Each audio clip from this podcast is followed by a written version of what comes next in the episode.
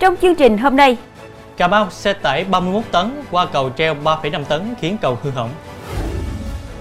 can thiệp phần mềm cấp biển số xe, cựu trưởng phòng cảnh sát giao thông lãnh 2 năm tù. Bệnh viện chợ rẫy thông tin về bệnh nhân nghi ngộ độc sữa ở Tiền Giang. Vụ cầm dao chém loạn xạ ở thành phố Hồ Chí Minh, một người tử vong, bốn người nguy kịch. Góc nhìn cảnh báo những nguy cơ từ tội phạm bắt cóc tống tiền. Quý khán giả đang theo dõi chương trình Cửa sổ Đồng bằng phát sóng vào lúc 18 giờ mỗi ngày trên đài phát thanh và truyền hình Bến Tre.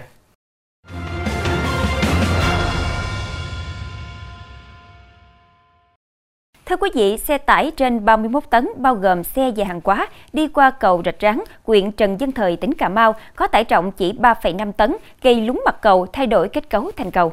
Sau khi cầu treo dân sinh bị xe quá trọng tải gấp gần 10 lần làm biến dạng, cơ quan chức năng huyện Trần Văn Thời đã phát đi thông báo tạm ngừng cho xe ô tô lưu thông qua cầu. Vào khoảng 9 giờ 50 phút hôm qua, ông Phùng Đăng Phi, ngụ tỉnh Quảng Ngãi, điều khiển xe tải lưu thông qua cầu Rạch Ráng, hướng từ bờ Bắc sông Ông Đốc thuộc thị trấn Trần Văn Thời sang bờ Nam tại ấp Công nghiệp, xã Lợi An.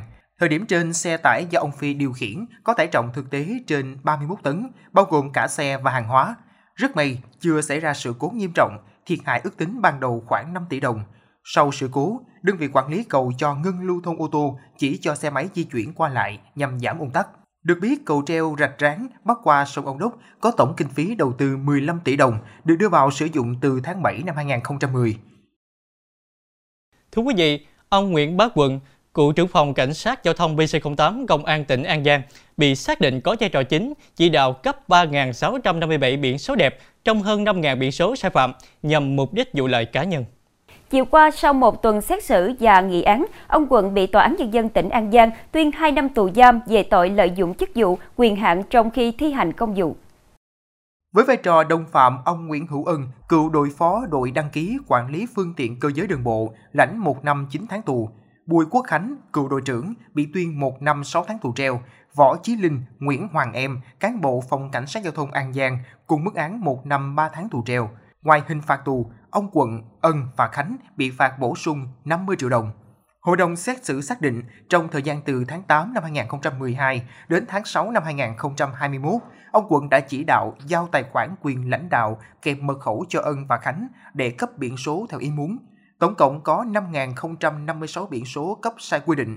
Hành vi của các bị cáo đã làm ảnh hưởng đến uy tín của lực lượng công an nhân dân, xâm phạm đến quyền, lợi ích hợp pháp của cá nhân.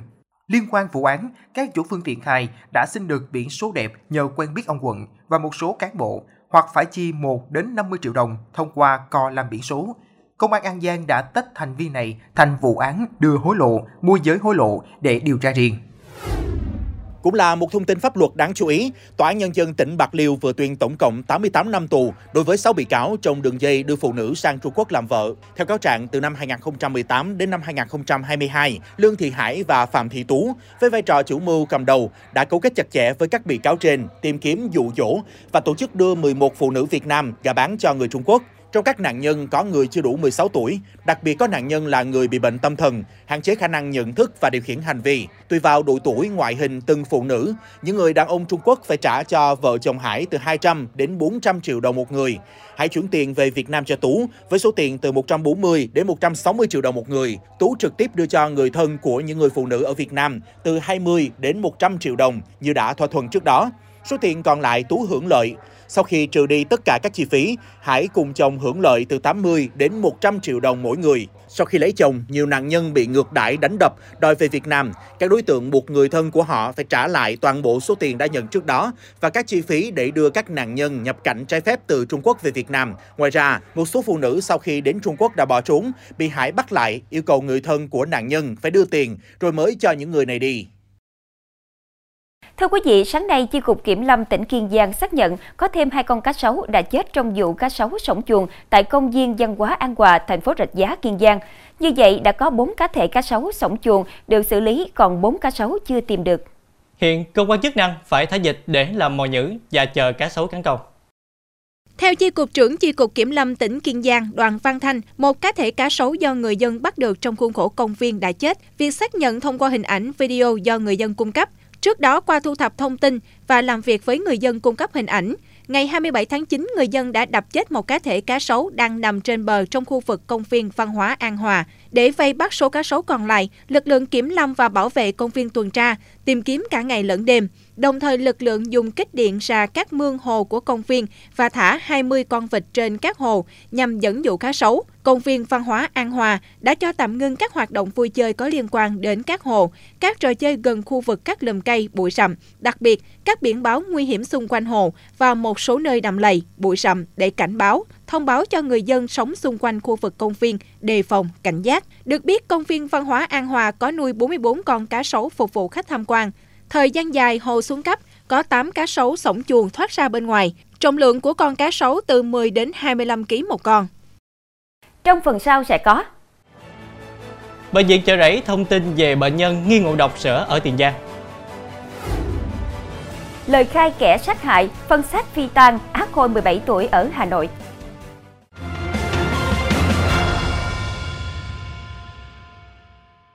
Thưa quý vị, tối qua bệnh viện Chợ Rẫy thành phố Hồ Chí Minh thông tin tình hình sức khỏe bệnh nhân nghi ngộ độc sau khi uống sữa tại tỉnh Tiền Giang. Bệnh nhân được cấp cứu trong tình trạng tổn thương đa tạng suy hô hấp cấp.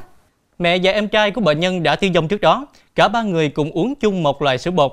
Bệnh viện đang phối hợp với các cơ quan khác để tìm tác nhân gây độc. Tiến sĩ bác sĩ Lê Quốc Hùng, trưởng khoa bệnh nhiệt đới bệnh viện Chợ Rẫy cho biết, sau khoảng 12 giờ hồi sức tích cực, trưa qua, bệnh nhân có dấu hiệu cải thiện tri giác, tỉnh táo hơn, bắt đầu tiếp xúc được. Xét nghiệm cho thấy tổn thương gan thận, cơ tim và phổi đang có dấu hiệu hồi phục. Đến chiều qua, bệnh nhân đã tỉnh hoàn toàn, có dấu hiệu hồi phục tốt. Theo bác sĩ Hùng, bệnh sử của năm bệnh nhân phức tạp, mẹ và em trai lần lượt tử vong, khả năng liên quan đến một loại sữa bột, trong khi trước đó đều khỏe, sinh hoạt bình thường. Các bác sĩ hội chẩn nhiều chuyên khoa kết luận đây là bệnh cảnh ngộ độc cấp dẫn đến tổn thương đa tạng, suy hô hấp cấp. Song chất độc là gì vẫn chưa xác định được. Bệnh viện đang phối hợp với các cơ quan khác trong phòng xét nghiệm của cơ sở pháp y, trung tâm xét nghiệm sinh học để tìm tác nhân gây độc. Hiện bệnh nhân được bác sĩ nhiều chuyên khoa phối hợp tiếp tục theo dõi sát, điều trị tích cực. Thưa quý vị, chiều qua, Công an thành phố Hà Nội thông tin về kết quả điều tra ban đầu vụ án sát hại phân xác Á Khôi 17 tuổi gây rúng động dư luận xảy ra tại xã Bát Tràng, huyện Gia Lâm. Qua đấu tranh, Tạ Duy Khanh, 38 tuổi, quê tỉnh Thái Bình, khai nhận hành vi sát hại cô gái rồi phân xác thành nhiều mảnh, phi tang trên sông Hồng. Khanh khai ngày 10 tháng 10 hẹn Hồ Yến Nhi sinh năm 2006 ở quận Ba Đình đến một căn hộ chung cư ở xã Đa Tốn, huyện Gia Lâm. Sau khi đưa nhau đi ăn về, hai người to tiếng tại phòng khách do Khanh đòi khoản vay 50 triệu đồng, song không được trả. Trong lúc cự cãi, Khanh đâm nhiều nhát dao khiến Nhi tử vong. Nghi phạm phân xác trong nhà vệ sinh, cho vào thùng xốp, bọc kính, thuê taxi chở đi lòng vòng tìm chỗ phi tang, rồi chọn khu vực bờ sông Hồng ở thôn 2, Giang Cao, xã Bát Tràng, huyện Gia Lâm. Lúc taxi rời đi, Khanh một mình bê thùng xốp xuống vệ sông rồi vứt một số bộ phận xuống nước, phần thi thể còn lại chôn ở bờ kè. Khanh sau đó gọi tài xế quay lại để chở về chung cư và tiếp tục tìm cách phi tang hai điện thoại và túi, tư trang cá nhân của Nhi. Chiều ngày 12 tháng 10, Khanh mua 125.000 đồng xi măng và rạng sáng hôm sau đến đổ lớp mỏng lên khu vực chôn nhằm che giấu kỹ hơn. Chiều ngày 13 tháng 10, Khanh bắt xe khách về quê ở Thái Bình khi biết tin các phần thi thể đã bị phát hiện. 23 giờ ngày 14 tháng 10, Khanh bị bắt. Thấy cảnh sát bao vây, đã dùng dao cứa cổ định tự tử, song bất thành. Cơ quan cảnh sát điều tra công an thành phố Hà Nội đã ra quyết định khởi tố vụ án, khởi tố bị can đối với Tạ Duy Khanh về tội giết người. Nữ sinh viên năm tư của một trường đại học tại thành phố Hồ Chí Minh bị khởi tố bắt tạm giam để điều tra về tội giết con mới đẻ. Nữ sinh thừa nhận vì dại dột trong chuyện tình cảm dẫn đến có thai ngoài ý muốn. Khi vừa sinh, cô đã ra tay sát hại con mình.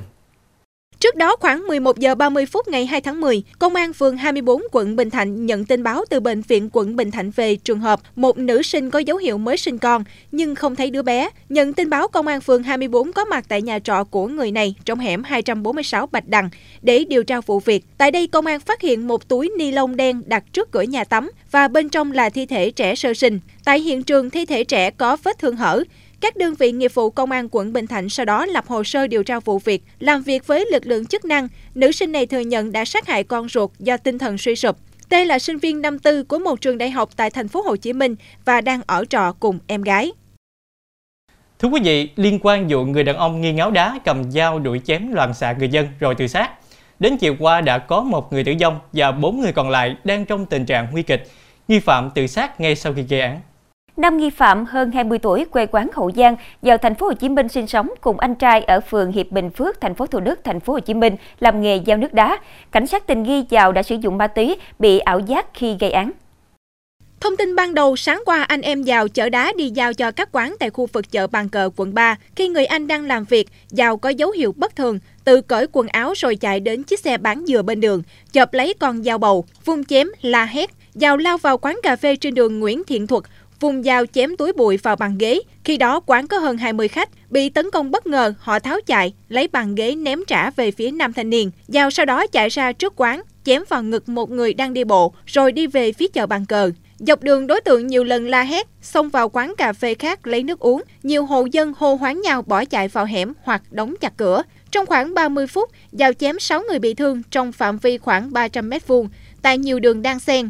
Hung thủ sau đó đứng ở đường bàn cờ, dùng dao tự gây thương tích ở cổ rồi đổ gục xuống đường tử vong. Hiện cơ quan điều tra đang làm rõ vụ án.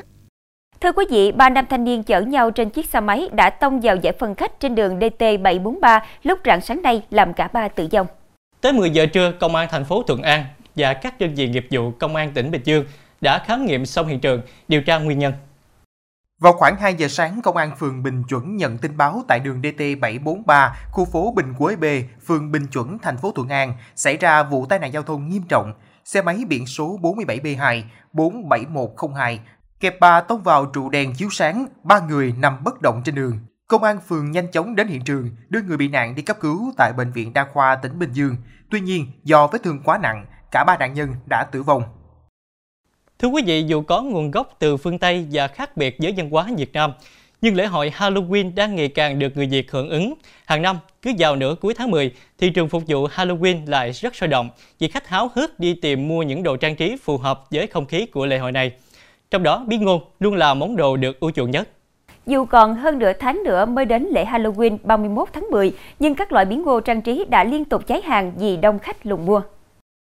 Tại nhiều siêu thị, cửa hàng hoa, quầy trái cây ở Hà Nội hay trên chợ mạng, các loại bí ngô với nhiều kiểu dáng, kích cỡ, màu sắc đang hút khách. Giá bí ngô năm nay không tăng so với năm ngoái. Hiện bí ngô mini, bí ngô hình thiên nga vẫn được khách lựa chọn nhiều hơn bí ngô khổng lồ bởi giá rẻ hơn. Trong khi đó, bí ngô có trọng lượng từ 15 kg trở lên có giá từ 1,2 triệu đồng một quả. Mức giá này có thể tăng khi đến gần ngày lễ Halloween vì lúc đó nguồn hàng nhập về khó hơn và thường đắt hơn, trong khi nhu cầu của khách vẫn lớn. Trong phần sau của chương trình, Australia phạt mạng xã hội X do không ngăn chặn nội dung độc hại. Góc nhìn cảnh báo những nguy cơ từ tội phạm bắt cóc tống tiền.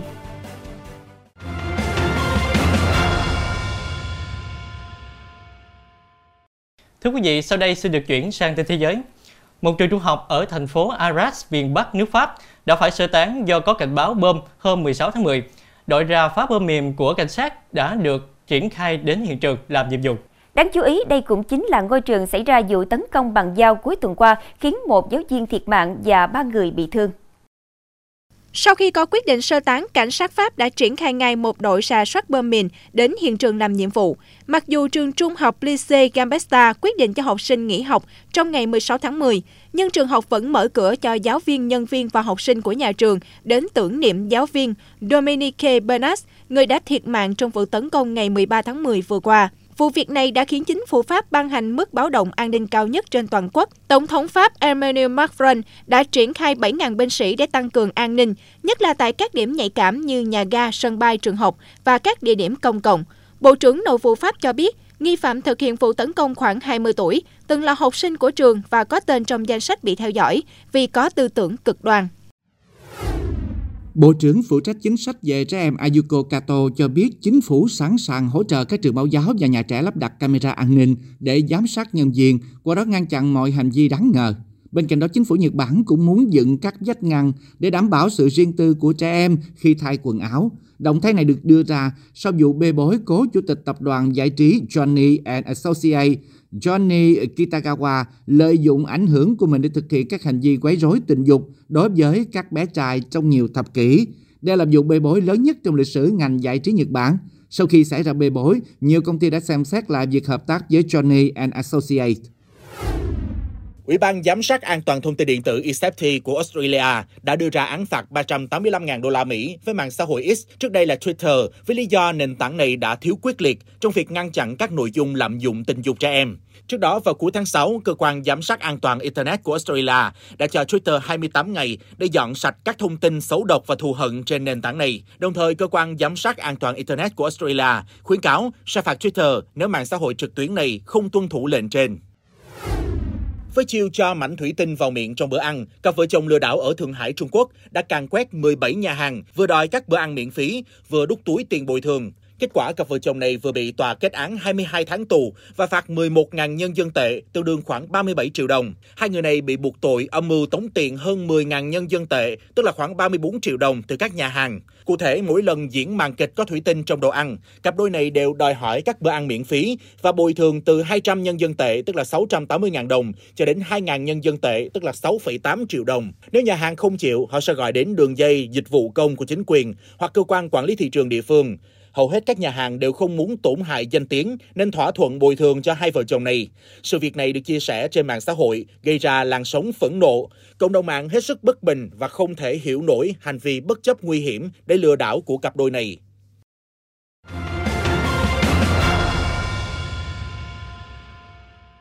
Thưa quý vị, hàng ngày chúng ta liên tục bắt gặp những hình ảnh của các em nhỏ được đăng tải trên các trang mạng xã hội bởi chính cha mẹ của các em. Từ những hình ảnh đó, không khó để nhận ra thông tin cá nhân của các em. Khi nắm được thông tin, những kẻ phạm tội có thể lợi dụng để lên kế hoạch thực hiện được hành vi bắt cóc của mình. Mời quý vị theo dõi ghi nhận sau để thấy rõ được những băn khoăn lo lắng đó.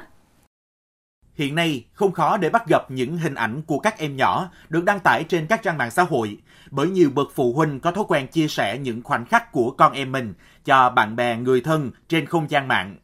Chắc là bố mẹ rất là là vui ý, vì có những cái mà muốn chia sẻ với cả bạn bè, với ờ, người thân hình ảnh của của con. Cái đấy thì là đấy là nhiều khi chia sẻ cũng chỉ là vui thôi, không phải là chia sẻ để để làm cái gì cả. Hầu như mọi người bây giờ đều đều chia sẻ trên mạng như thế tại vì là thực ra chỉ lưu giữ những kỷ niệm đẹp của ngày hôm ấy để kiểu sau này thí dụ như là nếu chia sẻ trên Facebook thì nó sẽ nhắc lại thì mọi người sẽ biết được à hôm nay là ngày hôm đấy con mình như nào. Nhưng mà đúng là cũng có một cái mặt khác đó là ví dụ như là ngày hôm ấy mình chia sẻ lên thì người ta sẽ biết được là con mình học trường nào hoặc là hôm đấy hoạt động gì thì thì nói chung là cũng nguy hiểm Trước vấn đề này, ông Vũ Ngọc Sơn, giám đốc công nghệ công ty công nghệ an ninh mạng quốc gia Việt Nam cho biết, vì các phụ huynh vô tư đăng tải hình ảnh, thông tin con mình lên không gian mạng, tiềm ẩn nguy cơ gây lộ lọt thông tin, tạo điều kiện thuận lợi cho các đối tượng xấu thực hiện được hành vi lừa đảo, bắt cóc, tống tiền. Thì có một cái thực tế là rất là nhiều những cái phụ huynh à, tương đối là vô tư đăng tải những cái hình ảnh con em mình đang học trường nào, lớp nào, thậm chí là cô giáo chủ nhiệm à, hay thầy giáo chủ nhiệm là gì lên trên mạng xã hội thì cái điều này thì vô tình là nó sẽ làm tiết lộ những cái thông tin mang tính cá nhân. Thì dẫn tới là có những cái kẻ xấu có thể là thu thập những cái thông tin này và sẽ phục vụ vào những cái mục đích xấu ví dụ như là uh, có thể là lừa đảo thậm chí là bắt cóc tống tiền. Với những cái hình ảnh thu thập được thì thậm chí chúng có thể dựng lên những cái video giả mạo bằng công nghệ deepfake uh, để có thể gửi cho cái gia đình của cái em học sinh. Thì cái kịch, kịch bản lừa đảo như vậy thì nó sẽ rất là tương đối là hoàn chỉnh. Từ cái việc là biết rõ thông tin tới cái việc là gửi cho những cái video mà làm giả thì các ờ, phụ huynh khi mà nhận được cái thông tin như vậy thì rất dễ là bị bị mắc lừa và sẽ chuyển những cái khoản tiền xấu cho những cái đối tượng này. Ông Vũ Ngọc Sơn cũng thông tin thêm, các bậc phụ huynh cũng không nên chia sẻ các thông tin mang tính định danh, định vị của con lên không gian mạng để tránh tình trạng các đối tượng lừa đảo sử dụng vào mục đích xấu, từ đó gây ảnh hưởng trực tiếp đến gia đình và cộng đồng. Thông tin vừa rồi cũng đã khép lại chương trình hôm nay. Hẹn gặp lại quý khán giả vào lúc 18 giờ ngày mai trên đài phát thanh và truyền hình Bến Tre. Quỳnh Như Thanh Nhã xin kính chào tạm biệt và kính chúc quý khán giả một buổi tối với thật nhiều điều tốt lành.